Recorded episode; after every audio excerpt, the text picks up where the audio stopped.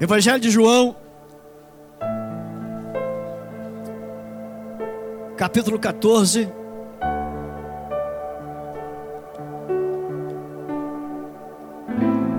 João 14, versículo de 1 ao versículo 15. Pega a sua Bíblia e encara a sua Bíblia, porque a palavra de Deus é a Bíblia. A Bíblia é alimento. Quem se alimenta da Bíblia está alimentado para o tempo todo. Amém? Glória a Deus. Olha para o seu lado direito e esquerdo, vê se tem alguém aqui que de repente esqueceu a Bíblia em casa. E se esqueceu, você empresta um pouquinho. Caso não esqueceu, você ajuda a encontrar o livro de João. E caso já achou, diga eu achei em nome de Jesus. Muito fraquinho esse negócio. Ô, nós temos que dar um mocotó para essa turma, hein? Fala, eu achei em nome de Jesus. Glória a Deus. Não se turbe o, cora o vosso coração. Credes em Deus. Crede também em mim. Na casa de meu pai há muitas moradas. Se assim não fora, eu vou-lhe teria dito, pois vou preparar-vos lugar.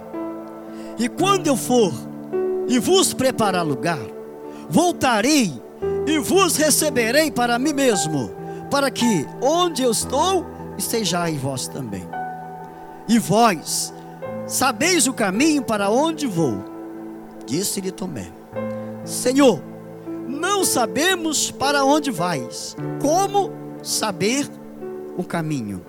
Respondeu-lhe Jesus: Eu sou o caminho e a verdade e a vida. Ninguém vem ao Pai senão por mim.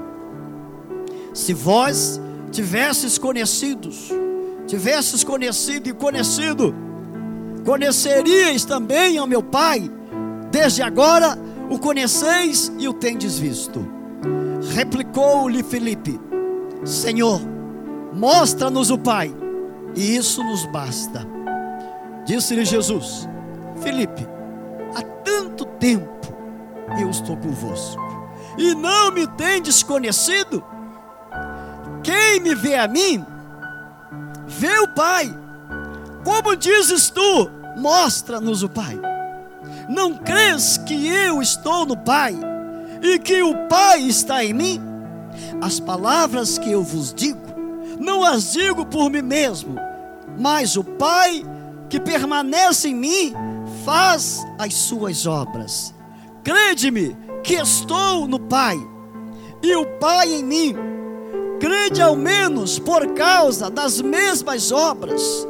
Em verdade, em verdade vos digo que aquele que crer em mim fará também as obras que eu faço e outras maiores fará, porque eu vou para junto do Pai. E tudo quanto pedirdes em meu nome, isso farei, a fim de que o Pai seja glorificado no Filho. Se me pedirdes alguma coisa em meu nome, eu o farei. Se me amais, guardareis os meus mandamentos. Deus, muito obrigado por essa palavra muito esplêndida, por sinal muito instrutivo e especial, pronta para nos alimentar nesta noite um alimento muito forte do Senhor para nossa alma, de maneira, Senhor, que quem se alimentar desse alimento nunca mais terá fome. Essa fome vai passando, Senhor, de maneiras que nós vamos realizando as obras que o Senhor deixou para nós. E que nessa noite, Pai, seja um quebra de paradigmas, uma quebra de barreiras, Senhor, para que possamos avançar a cada dia e avançar sem medo de alcançar aquilo que o Senhor já preparou para nós que haja, Senhor, levantamento de fé, que haja crescimento de fé, que haja, meu Deus, assim algo estrondoso do céu acontecendo hoje na nossa alma. E em nome de Jesus, já te agradecemos pelos corações que vão receber esta palavra. Em nome de Jesus, amém e graças a Deus. Graças a Deus. Tome assento dando glória a Deus.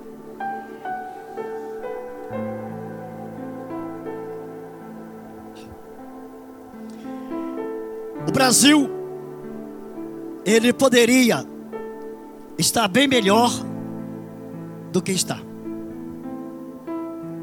E a gente vem acompanhando a história do Brasil por longos tempos. E o que mais atrapalhou a nossa nação foi uma coisa chamada incredulidade. A incredulidade é um fator detonador de fé. E por sinal, ontem foi um dos dias talvez mais tristes para muitas pessoas. Porque elas alcançaram aquilo que na verdade não deveriam ter alcançados. Talvez uma esperança de que chegando a algum túmulo isso resolveria alguma coisa. Isso demonstra que essas questões são muito sérias. Porque no nosso Brasil existem políticos que formam a bancada desse país. E por sinal alguns joios e alguns trigos porque Jesus deixa claro na palavra que assim como existem joios, também existem trigos. Que a, a diferença é muito pouca um para o outro. Portanto, ele diz que nós não podemos arrancar o joio. Só quem arrancará o joio é Jesus quando voltar. E esses políticos que estão, na verdade, com seriedade, têm lutado muito tem sofrido, creio eu, em oração, para ver um país tão bom quanto o nosso mudar.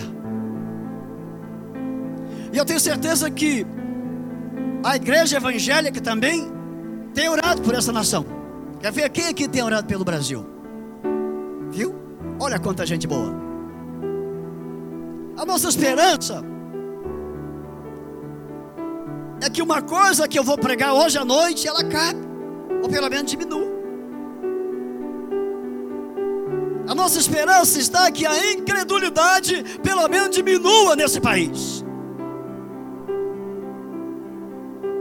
Porque o que destrói famílias, o que destrói igrejas, o que destrói nações, é aquilo que se põe no lugar de Deus,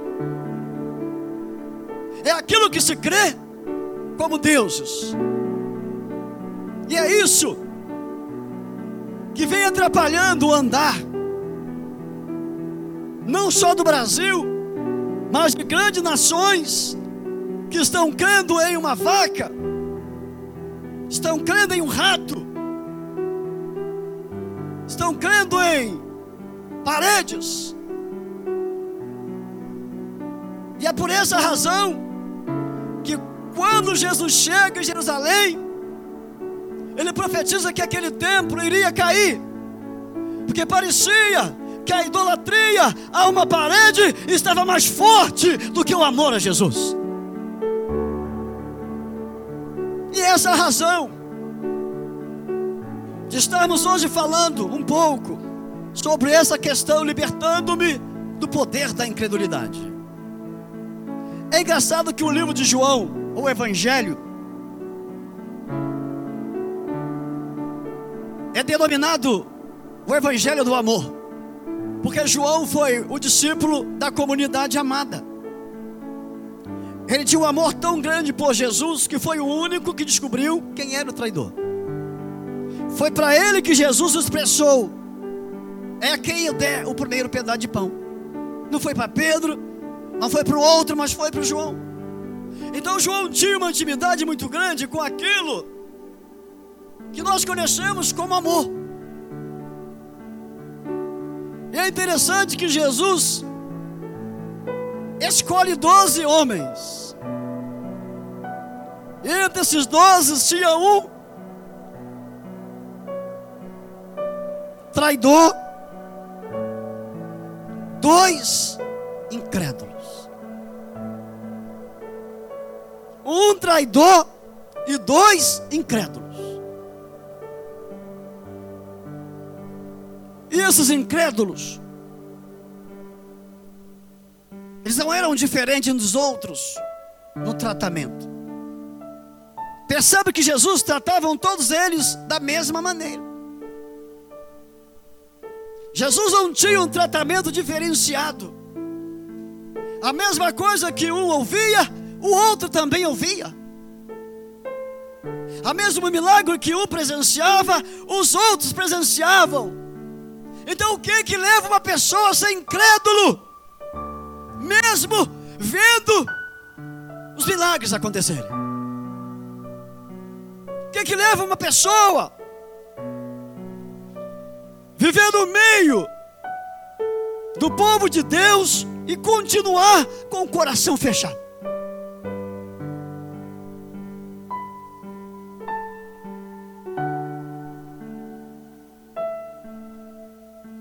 Nós vamos tratar de algumas questões muito sérias hoje à noite. Questões que todos nós já sabemos. Tranquilos. Jesus não deixou de ensinar sobre céu, sobre terra, sobre inferno, sobre morte, sobre vida eterna. Jesus não deixou de ensinar sobre amizade, todos eles aprenderam. Mas o que, que leva uma pessoa a ser incrédula? O que, que leva uma pessoa a passar o tempo todo, 40, 50 anos no Evangelho, chegar na Bíblia e falar assim: Eu não creio nisso? Qual é o mistério? Chegar alguém pregar e dizer: Eu não gosto disso.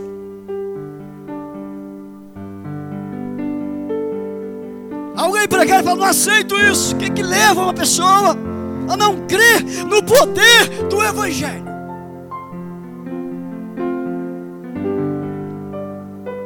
Porque a palavra diz, eu creio no Evangelho, por quê? Porque é poder de Deus. Para quem? Para salvação de quem? De todo aquele que crê em Jesus. Amém, gente? Fatores que geram incredulidade. Crava bem isso aí. Crave isso. Primeira coisa que gera incredulidade na vida de uma pessoa chama-se falta de conhecimento bíblico. A pessoa que não lê a Bíblia é incrédula. Por que, que ela é incrédula? Porque ela não conhece a Bíblia. Quem não lê a Bíblia não conhece Jesus, conhece? Ele, ele escuta falar Jesus.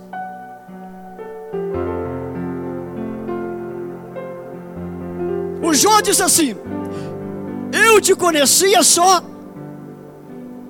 E aí? Mas agora os meus olhos te veem. O contato com Jesus se dá através do conhecimento da palavra de Deus.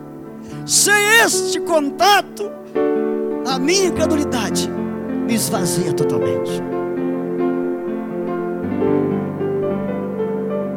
Falta de leitura bíblica é o vilão para a pessoa desconhecer que há um Deus todo-poderoso sobre a nossa vida.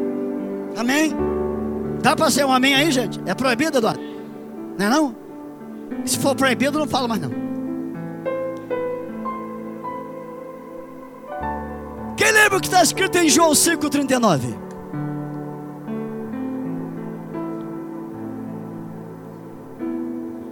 Examinai as escrituras, porque vós julgais ter nelas o que? Palavras de vida eterna, e são elas que testificam de mim. Quer conhecer Jesus? Vai para a Bíblia. Aleluia. Quer conhecer o seu Senhor? Vai para a Bíblia. Porque se não for para a Bíblia, vai ser enganado.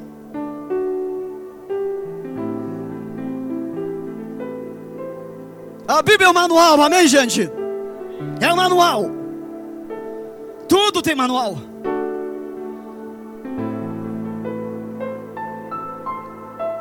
Quem tem celular? Levanta a mão quem tem celular. Você quer ver? Hoje em dia até as pessoas de cabeça branca têm. Glória a Deus, porque é um negócio legal. Mas quer saber do negócio? Quem usa isso aqui 100%? Todas as funções. Você usa? 100% Mariano, você é bom demais, hein?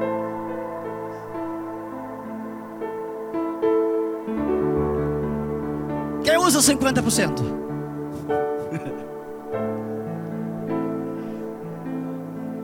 Quando você compra, vem manual? Vem, né? Para que serve o manual? Hã?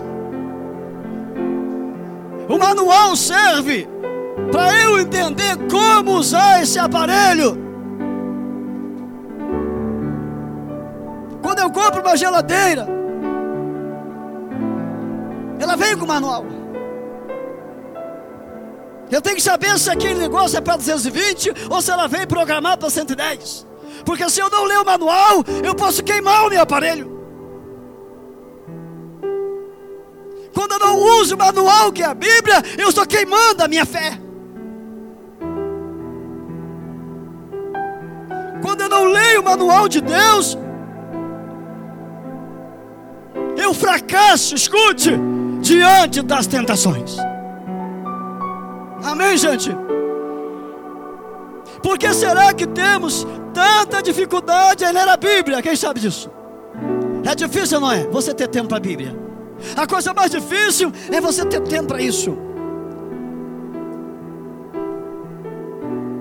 Um dia eu estava em casa, mas fiquei muito zangado comigo. Às vezes eu zango comigo mesmo. Eu fiquei duas horas na frente de uma televisão vendo um filme.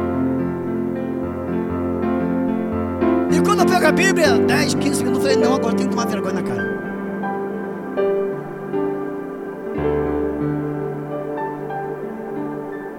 Temos tempos ou não temos para ler a Bíblia? Temos ou não temos? Quem concorda que tem, dá um glória a Deus aí. Todo mundo diz que tem. Glória a Deus, temos mesmo.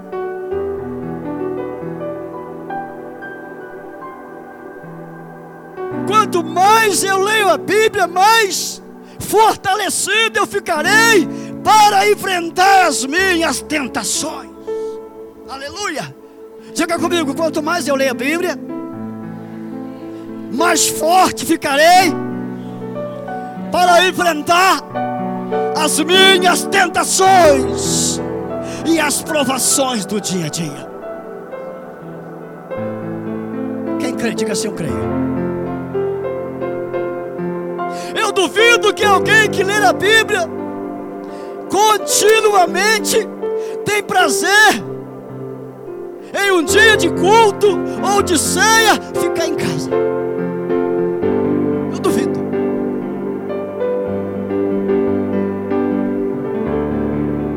Eu duvido que alguém que lê a Bíblia continuamente, não é ler esporadicamente, não. Alguém que tem contato com a Bíblia diuturnamente jamais ficará em casa assistindo um jogo do Flamengo e deixando a reunião rolar.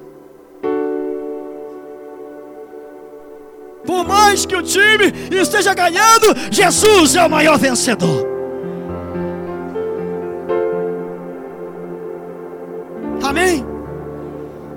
Eu preciso quebrar essa incredulidade na minha vida e promover ações benéficas do Espírito Santo para que o mundo reconheça que esta é a verdadeira palavra de Deus para a minha vida.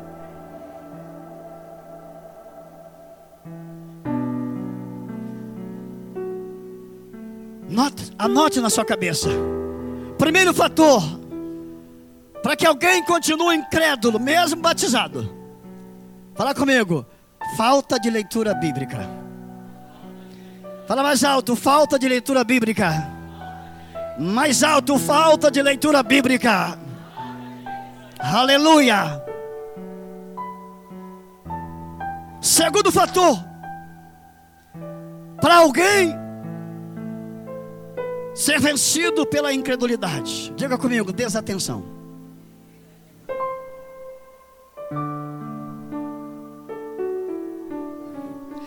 Desatenção é um véu que fecha os olhos e tira a pessoa do local. Mas ela tem corpo.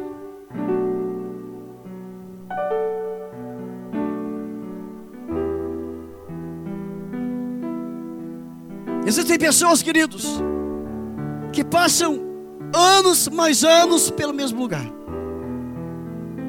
Para explicar o que é, que é a desatenção. Ela passa ali para o trabalho trocentas vezes. Mas quando alguém pergunta assim, escuta, onde é que tem uma farmácia por aqui? Quem já passou por isso aqui?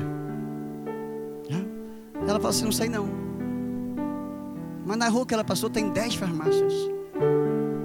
Ela é tão desatenta. Que ela não percebe nem que tem uma farmácia Pacheco. Cheia de luzes. E propagandas na rua. Mas ela não tem, ela não vê. Ela não sabe.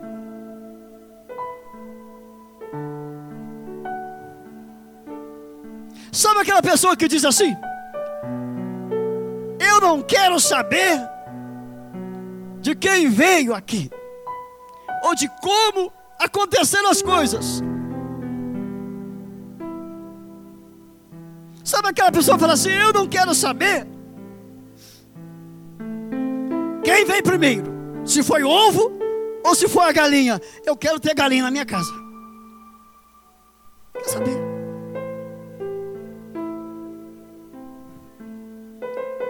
Eu estudei cinco anos, terminei há poucos tempos, pouco tempo, a faculdade. E tinha conosco um moço que ele era totalmente desatento. Eu sei que vocês vão rir, mas no dia da prova ele queria cola. Quem cola aqui? Vai aparecer, né? Pergunta boba. Vai aparecer quem cola, né? Mas um dia aquele moço desatento chorou amargamente, porque disse: Eu vou ficar reprovado.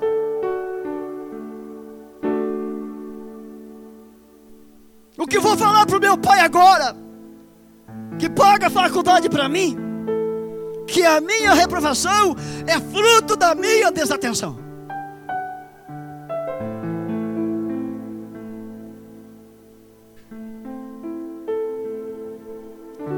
Sabe que na igreja também tem essas coisas? Uma vez eu estava num culto e o cara estava pregando, eu achei legal aquele negócio, mas eu pouco falei daquilo nas mensagens, mas hoje eu vou dizer, porque eu tentei, tentei dizer que não existia aquilo, mas depois eu, eu entendi que existia. Aquele cara pregando falou assim: oh, existem crentes chamados crentes girafas.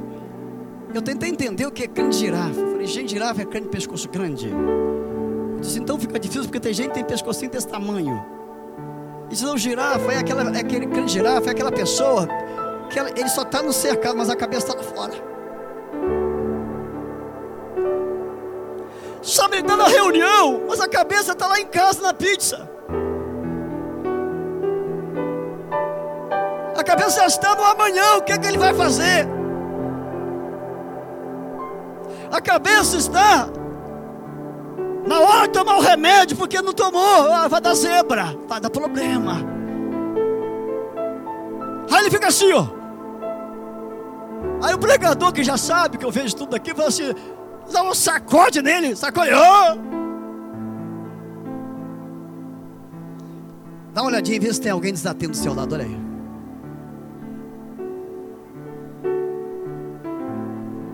Já olhou? Se vê alguém comendo unha, está desatendo, viu?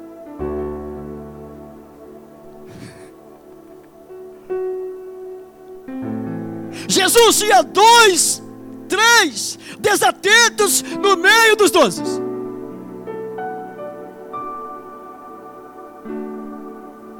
Dois que só andavam com Jesus, mas não prestavam atenção nos ensinamentos de Jesus.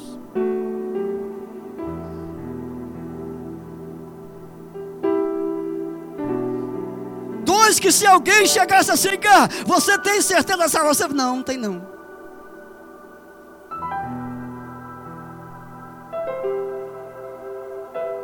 Tem gente. Quer ver? Faz um teste amanhã. Talvez hoje não, porque tá, eu estou falando, você vai, você vai se esforçar para lembrar. Mas quer ver uma coisa? Chega amanhã e pergunta assim, Eduardo, qual foi o texto que o pastor pregou? Ele fala assim, hum, acho que foi Malaquias. Não, é, é, pera lá, pera lá, tem, tem, a ver com, com J. Acho que é Jeremias. Quando você vê uma pessoa assim, ó, hum, esse é desatento. Ele não recebeu a palavra.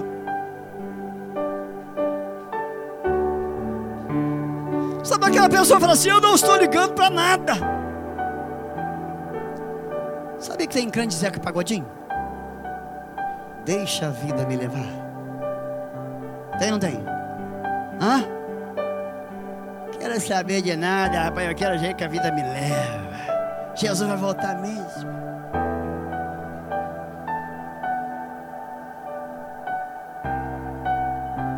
Tem aquele que fala assim: do jeito que a banda toca, eu danço. Não saber nada.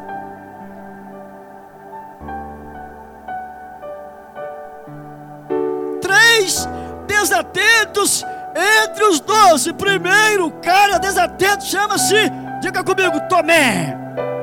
Diga mais forte, Tomé. Tomé, Tomézão. Tomé é o primeiro. Senhor, não sabemos para onde vai. Como saber? Eu fico imaginando Jesus ouvindo isso aqui. Eu fico imaginando Jesus dando ouvido para aquele sujeito, falando: Jesus, nós não sabemos para onde vais, como saber o caminho. Eu não acredito que esse Tomé está falando isso. Eu não acredito que esse indivíduo, depois de tanto eu ensinar, ainda não aprendeu. A desatenção tira o ensinamento da nossa cabeça.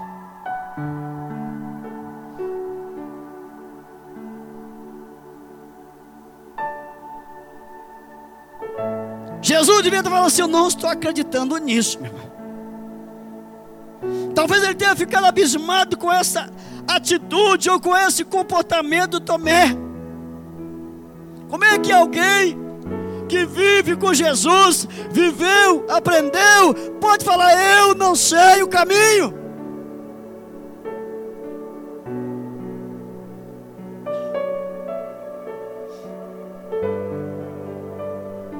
Uma vez eu fiz uma pergunta.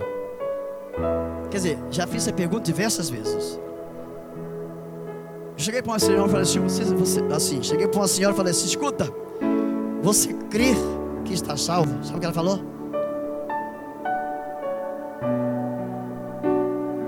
Ela disse, pastor, e quem crê? Eu falei, eu creio.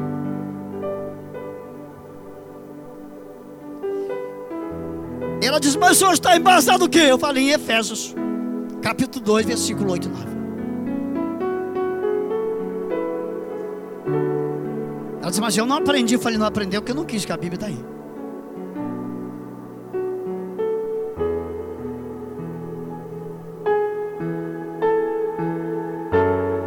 Senhor, não sabemos o caminho. Pessoas que vivem no mundo da lua,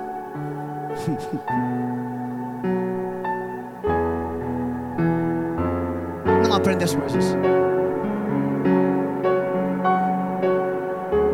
Outro dia eu vi uma pessoa ser atropelada assim, ó.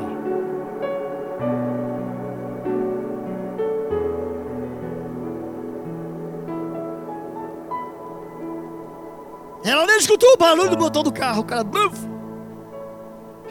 Já era.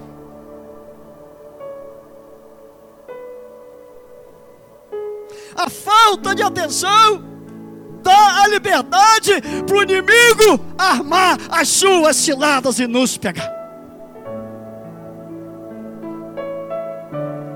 A falta de atenção dá ao inimigo a liberdade para enviar alguém na nossa casa e fazer uma desgraça na nossa família.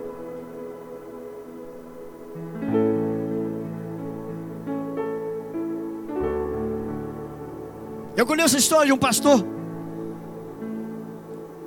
Cadê minha esposa? Faz assim, minha esposa, faz a mão assim. Não, não é você não, tá? Que tinha uma esposa desatenta. Tinha na igreja uma mulher que estava afim do pastor.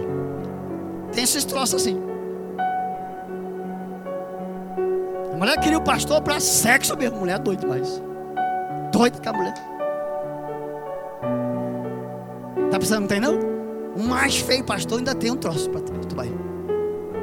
E com essa corpito aqui, ainda vejo as mulheres me olhando e falei, Jesus, corta esse lar do inferno agora. Vai. Bota. É, verdade, meu irmão. Imagina se eu fosse um bonito.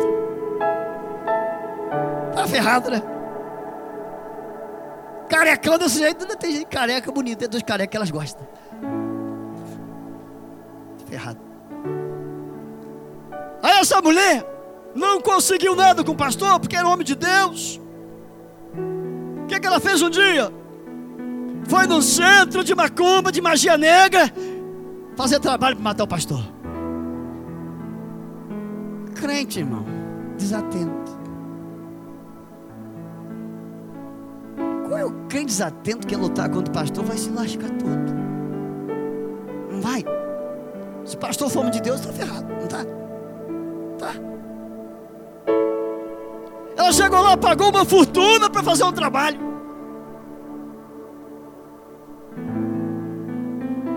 Pagou um dinheiro alto para fazer um trabalho. Só que o homem falou assim, ó, o tal do pai do diabo, santo não. Santo é só Jesus. Ele falou assim: Eu quero uma roupa do pastor. Ela falou assim: Mas como que eu vou fazer agora? Fala para o seu irmão: Toma cuidado. Fala para ele: Toma cuidado? Toma cuidado, tá?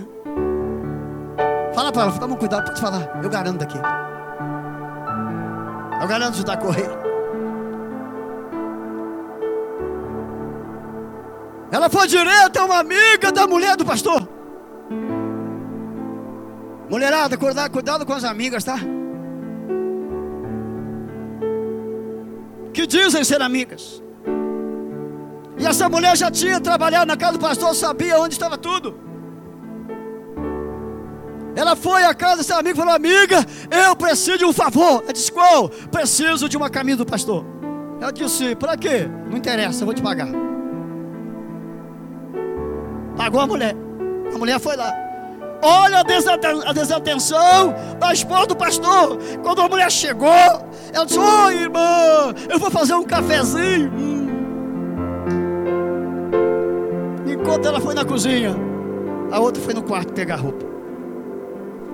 Só que a mulher chegou assim: Olha só, cuidado com esse crente. Fala assim: Ó, eu vim aqui orar com você, tá? Toma cuidado. Até recebe, mas fica de olho, viu? Igual o gato, medo do cachorro. A irmã chegou, irmã, eu vim aqui orar pela senhora. A mãe diz aqui, é a roupa do pastor. Ela levar a roupa do pastor. A desatenção abre a nossa porta para o inimigo entrar na nossa casa. A desatenção abre a nossa porta para o inimigo entrar na nossa cabeça. A desatenção gera incredulidade e abre as brechas para o inimigo tocar na minha alma.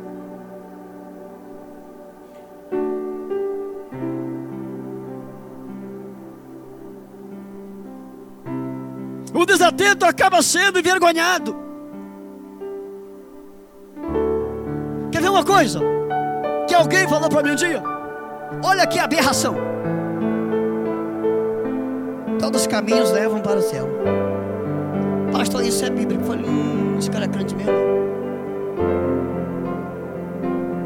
Outra aberração. Pastor, tem na Bíblia que, que Deus disse: Faz filho que eu te ajudarei. Eu falei: Não, na sua na minha não tem não.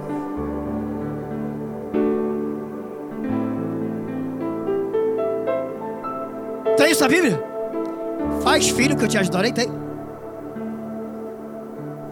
Outra aberração do desatento.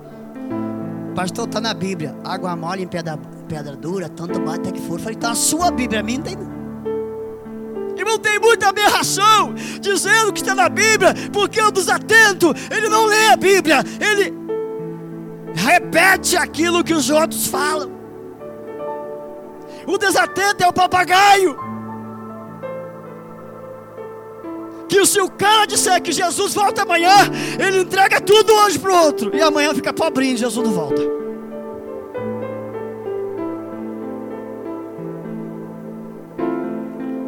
O desatento acredita que casado com fé, ou, unidos com fé, hã? fala mais alto aí, da antiga aí. Viu?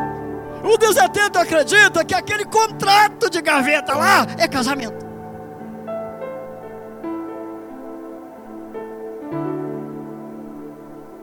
para ele não faz diferença.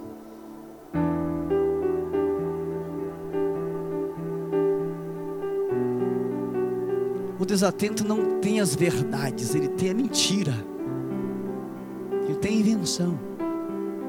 Em João 8,32, escrito está: E conhecereis, e a verdade vos libertará, glória a Deus.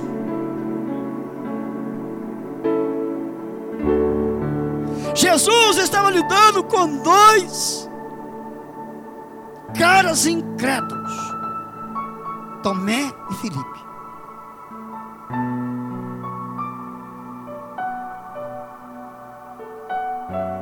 Dois desatentos, Tomé e Filipe.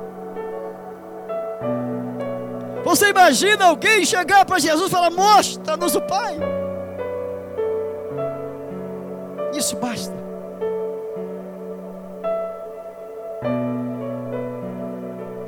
Jesus disse: Como é que pode você me pedir para mostrar o Pai? Quem vê a mim, vê o Pai.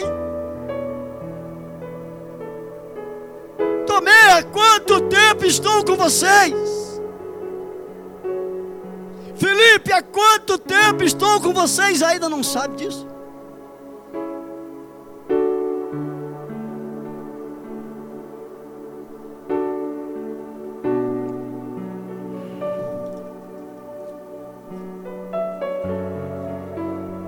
Mostra-nos o Pai, e isso basta. Desatenção, desinteresse. E aprender e aprender as verdades. Mas, sempre que você ouvir mais, ou ler mais na Bíblia, é uma adversativa. Tem mais. Jesus restaurar a incredulidade. Amém? Glória a Deus. Jesus veio para restaurar a fé do incrédulo. E levar esse indivíduo a crer nas verdades celestiais. Levar essa pessoa a acreditar que o Evangelho não é uma coisa qualquer, que esse Evangelho é um poder de Deus para nós. Que esse Evangelho é uma autoridade que fomos investida com essa autoridade de Deus. Jesus veio restaurar essa intimidade, essa incredulidade, dizendo para Felipe: Você quer ver o Pai? Olha para mim que você vai ver o Pai.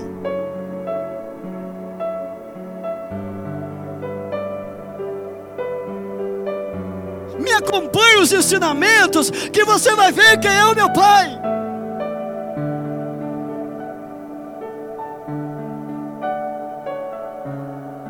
Você imagina Jesus dizendo há tanto tempo, e eu estou convosco. Você ainda tem esse pensamento? Querido, cuidado com os pensamentos antigos. Eles podem atrapalhar a sua convivência com Deus. Cuidado com os pensamentos, os ensinamentos que te levam a ficar distante de Deus. Isso pode atrapalhar a sua vida.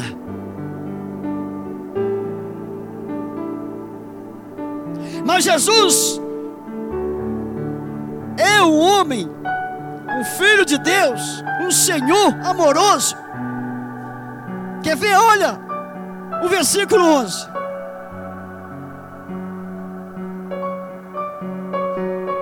A partir do versículo 10, Jesus demonstra um apreço, demonstra um carinho, demonstra um amor, demonstra uma amizade, dizendo: Felipe, eu não quero te perder, Tomé, eu não quero te perder, vocês fazem parte da minha igreja.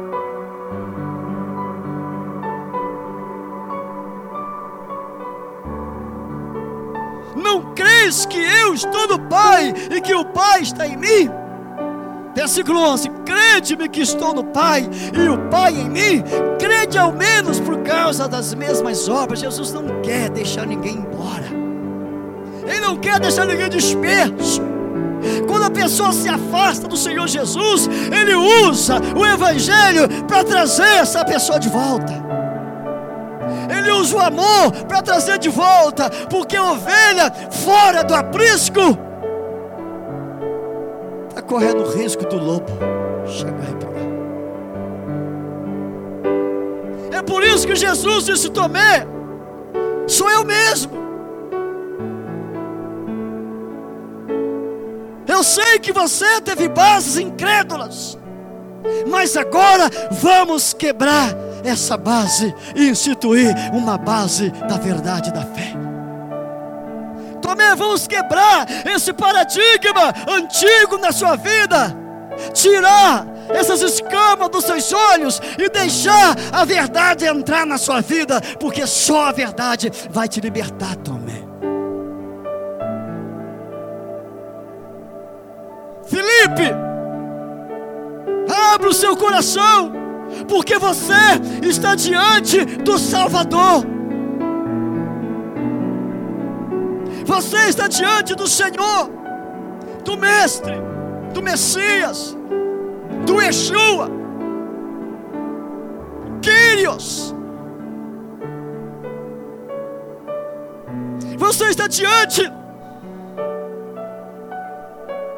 de um Filho de Deus que logo, logo vai ser reerguido aos céus.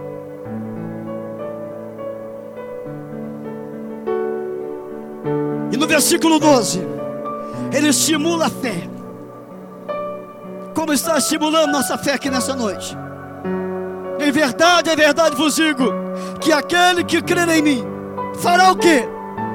Também as obras que eu faço. Fé restaurada é seguido de obras.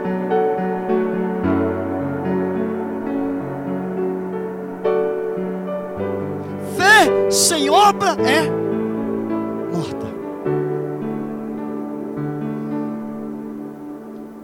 A base da fé são as obras.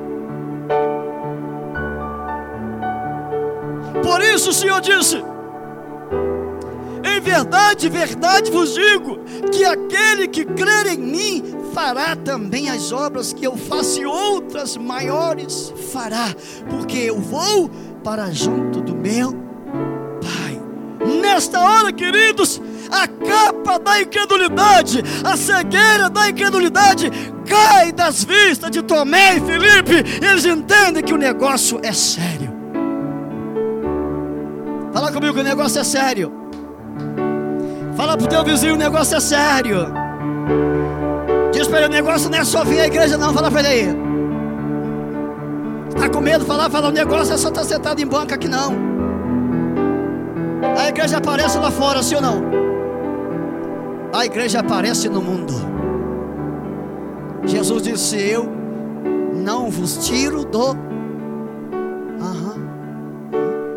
A pior crise da igreja é porque Jesus disse: Eu não vou tirar vocês do mundo, mas vocês não são do mundo.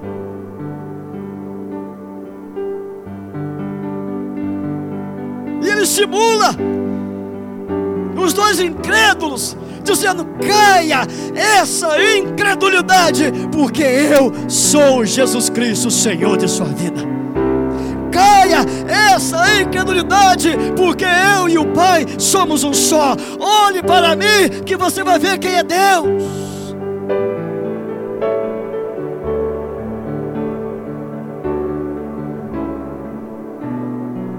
E com esse estímulo, ele coloca as promessas. No versículo 13, ele diz: E tudo quanto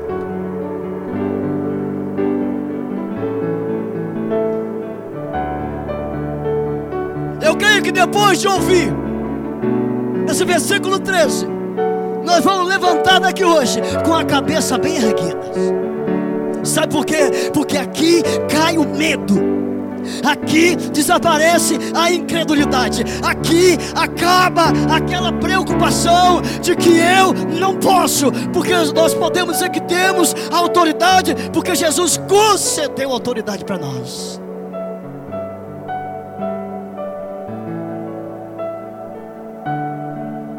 E tudo quanto pedirdes em meu nome, isso farei, a fim de que o Pai seja Fala comigo, glorificado no.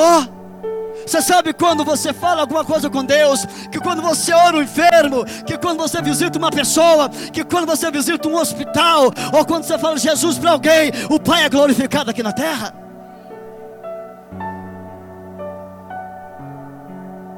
Você deseja ver Deus glorificado aqui na terra?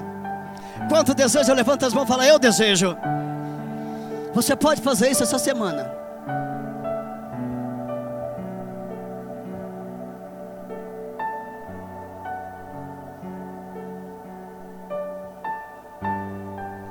Porque Jesus disse: Tudo quanto pedides, eu farei. Sabe o que é tudo? É tudo. O maior problema da igreja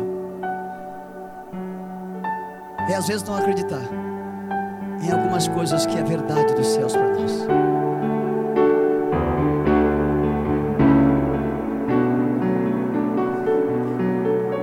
Maior problema da igreja é ver um doente e falar para ele você vai morrer, sem antes confiar que a sua oração pode ser ouvida por Deus aquele doente deixar de ser doente.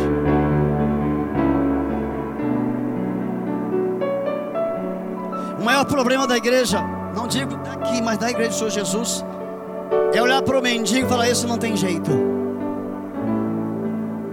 porque é para ele que Jesus veio também.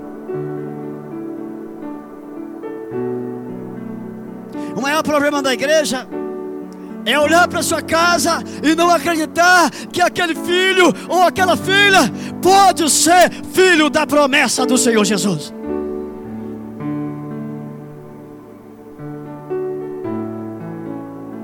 O maior problema da igreja é não acreditar que aquele homem que está bebendo, aquele homem que está fumando, pode ser o verdadeiro pregador do Evangelho do Senhor Jesus daqui a pouco.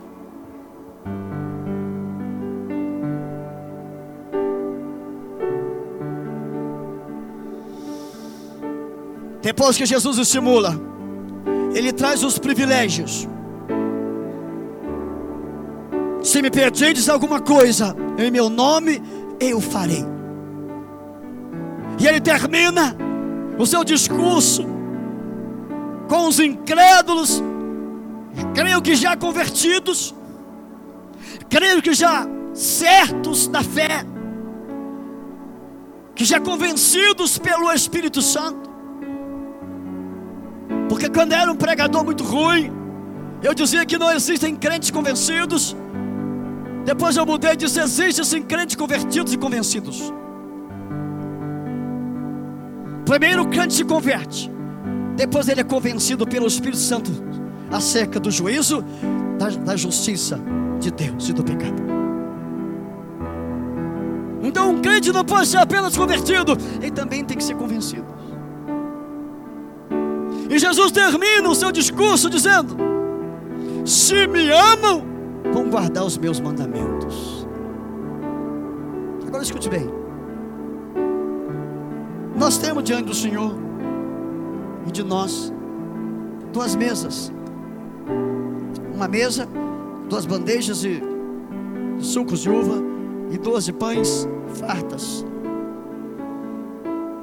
Jesus disse: Se me amais, guardarei os meus mandamentos. Jesus pega os dez mandamentos da antiga aliança e o transforma em dois mandamentos. que é amar a Deus acima de todas as coisas e o teu próximo como a ti mesmo. E ele disse: aquele que me ama, respeita o outro. Ele disse: aquele que me ama, ama o outro. Aquele que me ama, fala do meu amor para o outro. Aquele que me ama, leva a restauração para o outro. Aquele que me ama, leva reconciliação para o outro. Ele diz: aquele que me ama, não odeia.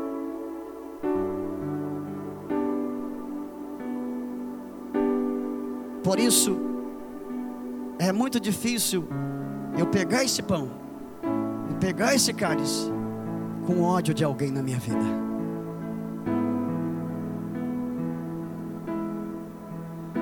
É muito estranho eu tomar isso em minhas mãos e colocar na minha boca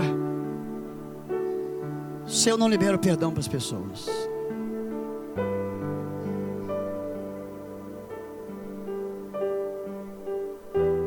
Quando acabou a incredulidade, eles entenderam a verdade dos céus e passaram a seguir Jesus de verdade. Porque uma das coisas que Jesus quer é que o discípulo o siga de verdade. E Jesus quebra a incredulidade. Eles passaram a viver a essência do Evangelho, que é o amor de Deus no nosso coração. Amando a Cristo, a incredulidade é restaurada. A única coisa que faz a incredulidade embora é o amor para cima e para baixo.